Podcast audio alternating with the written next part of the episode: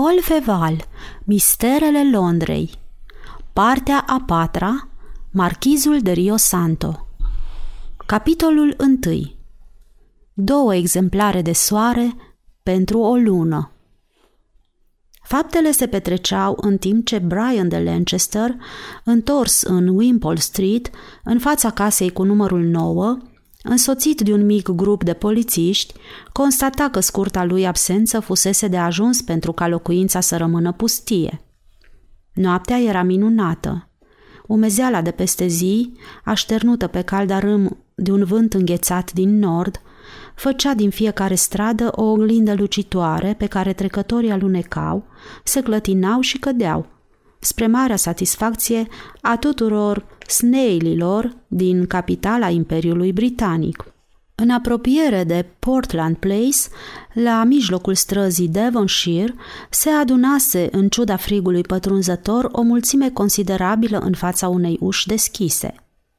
Mulțimea era alcătuită numai din bărbați, care semănau oarecum între ei, deși unii aveau numai zdrențe pe ei, în timp ce alții purtau costume foarte decente. Erau, evident, confrați, căci se împingeau, se înghionteau, cu aerul cel mai prietenos din lume, fără a ține seamă de îmbrăcăminte. Aproape toți aveau sub brațe teancuri enorme de ziare. Doar cei mai eleganți făceau notă discordantă, însă pe ei îi urmau unul sau mai mulți grumi, încărcați ca niște asini cu teancuri asemănătoare. Toți vorbeau în același timp. Strigăte ciudate țâșneau din această mulțime amestecându-se cu reflexii filosofice, cu vorbe de duh și hohote de râs. În fața ușii deschise se aflau patru sau cinci valeți în uniformă care azvârleau necontenit asediatorilor pachete cu hârtie jilavă și care răspândea acel miros scârbos pe care Dumnezeu l-a dat ziarului ca să avertizeze fără îndoială publicul împotriva minciunilor sale nerușinate, așa cum a agățat o sfârlează de coada nelată a șarpelui cu clopoței. O duzină pentru Playdell și Brown – se auzea o voce în mulțime.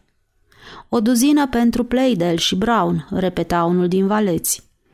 Aceste cuvinte treceau din gură în gură și ajungeau până la un funcționar care avea o față de fosilă, ca pergamentul vârâtă într-un registru. Funcționarul măzgălea câteva cuvinte și repeta încă o dată cu glas ascuțit. O duzină pentru Playdell și Brown, dați-i drumul. Se livra un pachet. 40 pentru Gilbert din Strand, 25 pentru doamna Dodson, 200 pentru Howard și Flower. Vânzarea mergea strună. Pe măsură ce Fosila constata rezultatele, pergamentul chipului său căpăta nuanțe aurii. Iar atunci când, în cele din urmă, Howard și Flower cerură 200 de exemplare, funcționarul lăsă din mână pana pentru a-și freca mâinile – dar nu a avut mult timp. Strigătele de afară se întețeau. 75 pentru Pryor, 50 pentru Goodridge, 80 pentru Samuel Lauter. Răsunară sute de alte nume, sute de alte cereri, astfel încât în cele din urmă o voce ieșind din străfundurile biroului rosti triumfătoare. Tirajul s-a epuizat, domnilor. Se stârni o zarvă generală. Mai trageți un tiraj, 2000, 3000, 10000, luăm tot! Zarul a fost desfăcut și aruncat, domnilor. Oamenii încercară să protesteze, dar cele două uși mari batante se închiseră și fața gălbejită a funcționarului dispăru. Toate acestea se petreceau la ușa domnului Timothy Overflow, editorul ziarului The Moon, Luna, gazetă de seară. Mulțimea adunată în stradă era un raș de jurnaliști sau vânzători de ziare. De obicei, fițuica de Moon își făcea apariția într-un anonimat absolut și nu ajungea la vânzători decât dacă era transportată la chioșcuri. Dar în ziua aceea cuprindea o anumită știre. O știre senzațională. Tirajul ediției din seara aceea se dovedise insuficient pentru afluența de cumpărători. Fiecare voia să știe, să citească cu ochii lui. De multă vreme, curiozitatea publică nu mai fusese astfel stârnită. Și pe bună dreptate. Nu era o știre obișnuită, o excentritate ridicolă. De data aceasta era vorba de istorie. În joc se afla un personaj regesc. Într-adevăr, era relatată o crimă odioasă, un asasinat nelegiuit, săvârșit sau cel puțin încercat pe terasa castelului din Chiu. Și împotriva cui, Doamne? Împotriva unei copile grațioase și neprihănite care, eventual, putea fi desemnată să urmeze la tron, împotriva speranței celor trei regate, împotriva prințesei Victoria – într-un cuvânt, fica alteței sale regale, ducele de Kent, nepoata maiestății sale. Era deci cazul să se cumpere la orice preț Evening Post, Standard, Evening Mail și Moon spre a se cunoaște detaliile nemaipomenitei atrocități. Lumea spera de altfel să găsească în toate aceste ziare, sau în unul din ele, numele mizerabilului a cărui mână săvârșise sacrilegiul, etc. Cei care, venind prea târziu, nu și-au mai putut procura nici măcar un exemplar din Moon, fițuica atât de neglijată de obicei, au înregistrat o amară decepție.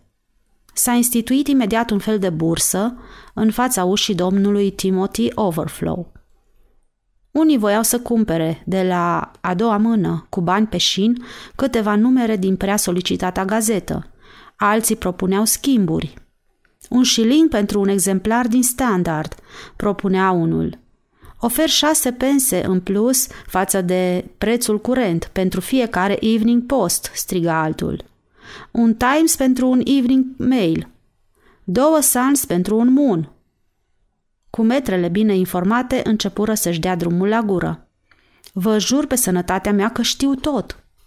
Mi-a spus doamna Fuț, care ține pe cumnatul doamnei Crosscairn, care e grădinar la Pleasure Ground din Kew. Era o amazoană pe un cal uriaș. A tras asupra bietei copile 27 de săgeți otrăvite, spuse una. Nu se poate, răspunse alta. Ba da, insistă prima, oamenii de strajă drăguții de ei au venit și au tăiat-o pe ea și calul bucățele bucățele. Foarte bine i-au făcut, declară o persoană. Vă spun eu care e adevărul, interveni o altă femeie. Criminalul e un sălbatic din lumea mare. A lovit-o pe biata prințesă cu o măciucă în cap. Nu e adevărat, ripostă alta. E un catolic irlandez, un cerșetor netrebnic de dincolo de canal, un... Da, de unde? E un gentleman. I s-a găsit calul mort în mijlocul parcului din Regent, un cal minunat. Ce aiurel se mai născocez la Londra, constată prima cu mătră dând din numeri. Povestea celor 27 de săgeți otrăvite îi se părea, fără îndoială, singura în măsură să ofere un grad suficient de verosimilitate. Pentru a pune capăt agitației care se iscase și a îndemna mulțimea să se împrăștie, funcționarul fosilă coborâ la parter – ducând cu sine singurul și ultimul exemplar din Moon care se mai afla în birou. O voce lentă, monotonă, precisă, se auzi în stradă, făcând să amuțească deodată țipetele jurnaliștilor și comentariile mulțimii. Iată ce spunea glasul, vorbind de la ferestruica ușii. Detalii autentice privind oribila tentativă de asasinare împotriva augustei persoane a alteței sale regale, prințesa Victoria de Kent, nepoata iubită a maestății sale, regele, bunul nostru suveran. Azi dimineață la orele 11.35, un necunoscut, călărind un Kyle Roib, a pătruns în pleasure ground din Kew, deși drapelul regal flutura deasupra clopotniței. Gărzile pedestre, însărcinate cu paza terasei, nu l-au zărit decât atunci când se și afla lângă marea seră japoneză. După alte versiuni, însăși prințesa l-ar fi descoperit în clipa când se îndrepta spre dânsa, purtând un pistol burdușit cu gloanțe. Văzând temuta armă, tânăra prințesă ar fi scos un țipă de groază și s-ar fi îndreptat spre palat cerând ajutor – se pare că străinul nu s-a mai gândit la altceva decât cum să dispară. S-a îndreptat repede spre zidul la picioarele căruia își lăsase calul. Fosila închise încet ghișeul și se retrase. Mulțimea, nemulțumită de informațiile primite și vrând să afle mai multe amănunte, Se îmbulzi spre ușă încercând să o forțeze. Unii cereau chiar să se dea foc casei, alții înjurau de mama focului. În vreme ce mulțimea își manifesta astfel mânia într-un vacarm de ocări, o trăsură venind din Wimpole Street și îndreptându-se spre Devonshire, își croi cu greu drum prin glată. Personajul din trăsură habar n-avea că era eroul dramei care se desfășura în plină stradă, iar mulțimea nu își putea nici pe departe închipui că necunoscutul se afla în momentul acela în mijlocul ei. Trăsura o coti în Portland Place și se opri în fața locuinței contelui de White Manor. Brian coborâ în grabă și urcă treptele peronului, de unde valeții îl izgoniseră într-o zi din porunca fratelui său. Ciocăni puternic în ușă. Valetul care veni să-i deschidă se dădu un dărăt înspăimântat, de parcă l-ar fi văzut pe dracul în persoană.